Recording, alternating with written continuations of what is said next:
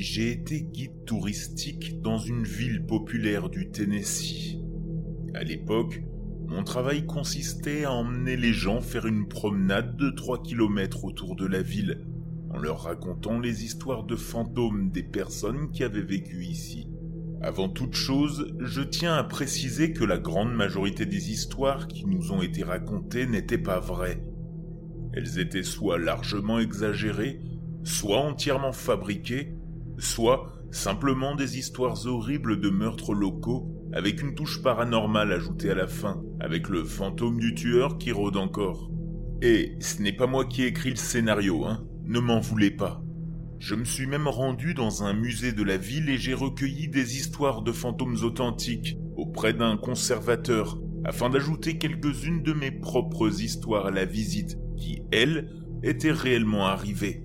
Cela dit, il m'est arrivé à plusieurs reprises pendant mon job de guide touristique de vivre des expériences qui n'étaient pas si faciles à expliquer.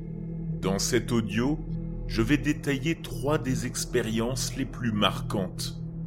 Première histoire.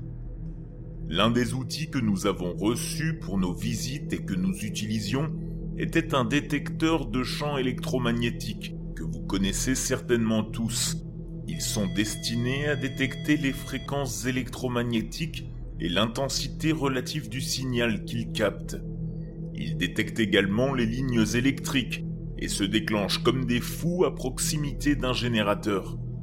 Mais si vous êtes au milieu de nulle part et que vous recevez soudain un signal fort, cela vaut la peine de s'y intéresser.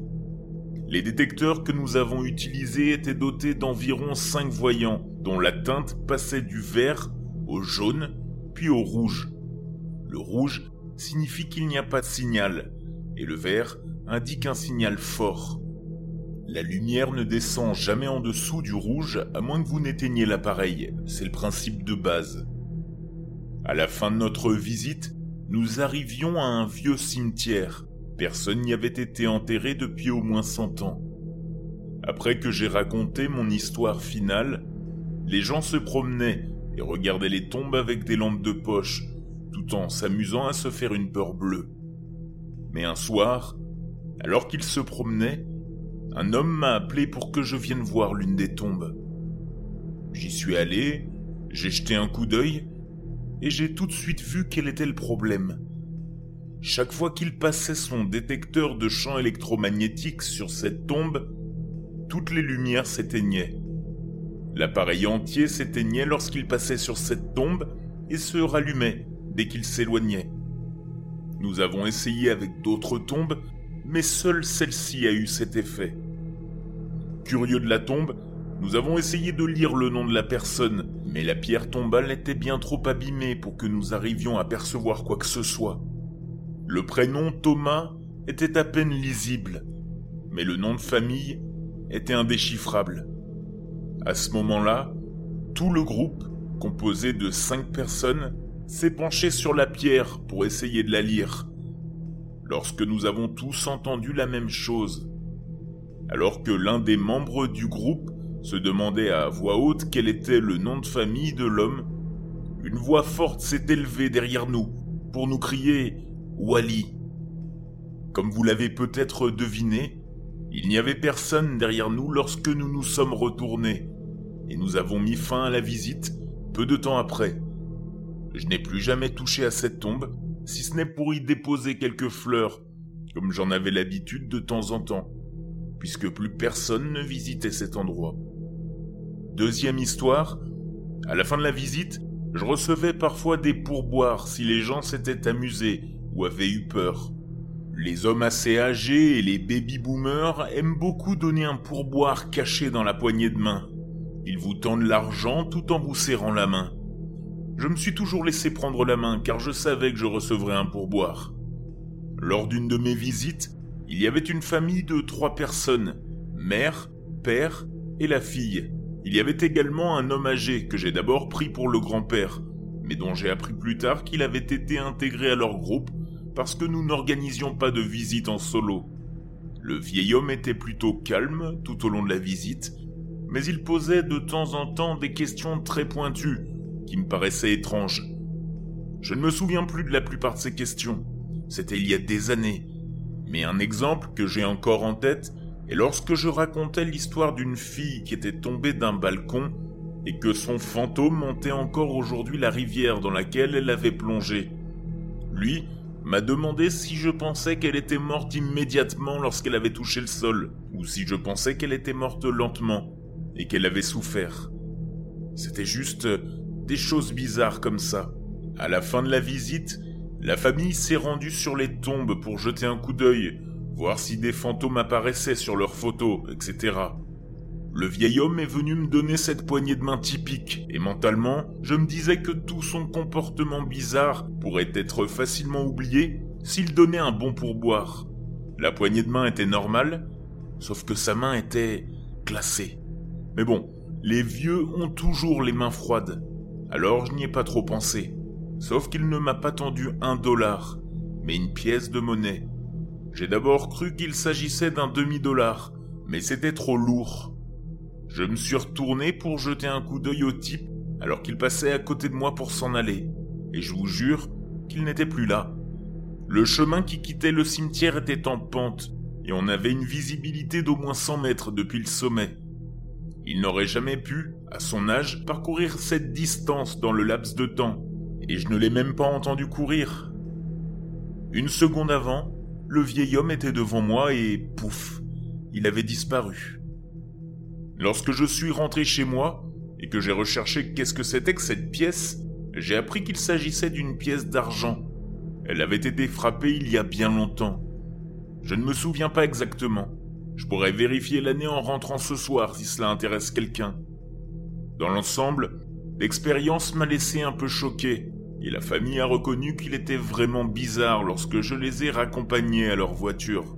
Apparemment, le type a salué leur fille par son nom lorsqu'ils sont arrivés au point de rencontre quelques minutes avant moi, mais ils n'avaient aucune idée de qui il s'agissait.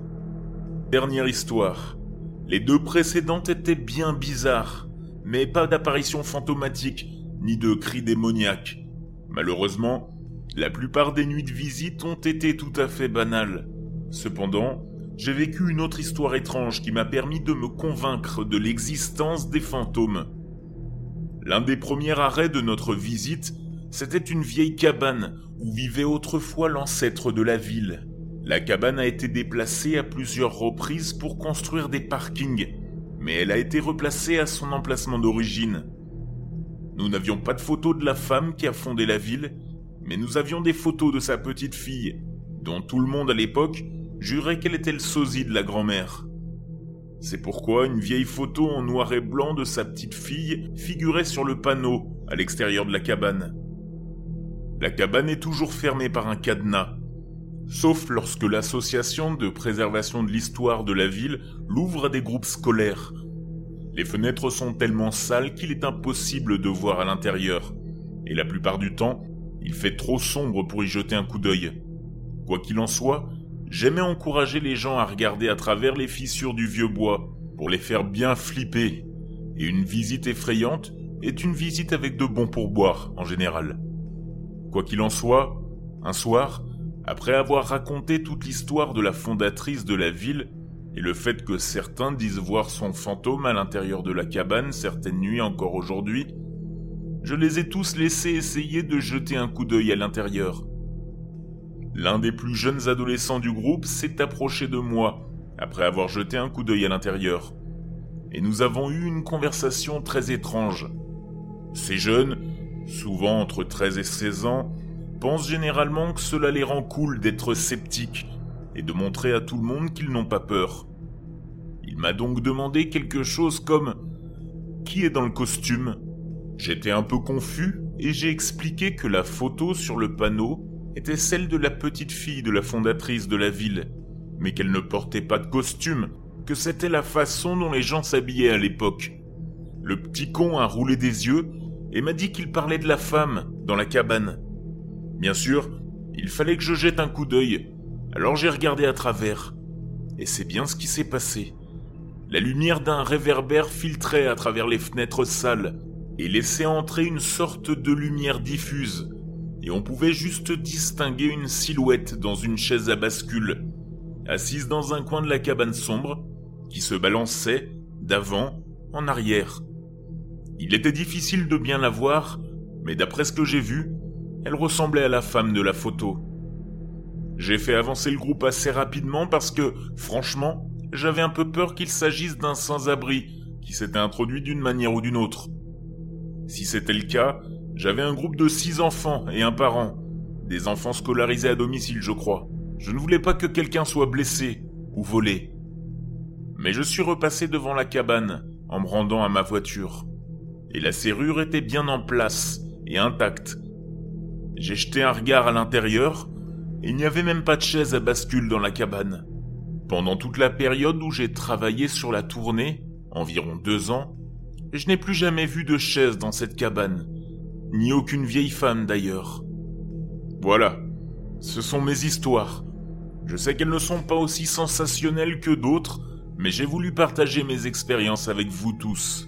Merci de me dire ce que vous en pensez et si vous aussi vous avez vécu des choses comme celle-ci.